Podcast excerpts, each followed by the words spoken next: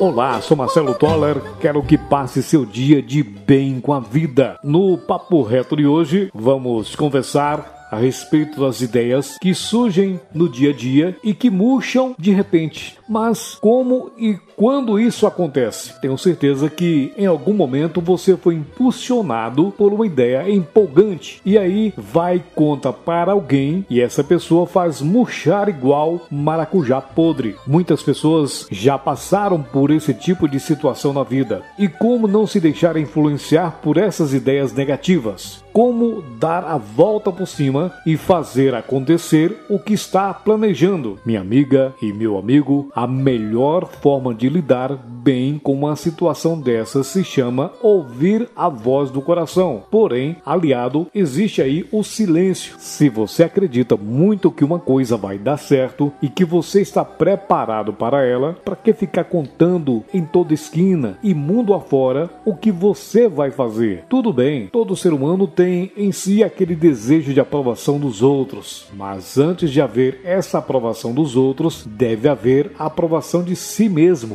Você que está ouvindo este podcast, quero deixar uma sugestão para você. Escute a voz do coração, é a voz mais forte que existe nessa vida e que nos leva para os melhores caminhos. Comece a partir de agora a desenvolver a arte do silêncio. Deixe que as suas ideias amadureçam e tomem forma. E deixe para falar aos outros só quando tiver certeza absoluta de que tudo vai dar certo, de que tudo vai ser um sucesso. Faça tudo em silêncio e acreditando no seu potencial interior. A probabilidade de ser colocado para trás por pessoas pessimistas e sem visão de futuro será bem menor. Afinal de contas, você é um obstinado pelo sucesso. Pense nisso, acredite em Deus, acredite em você.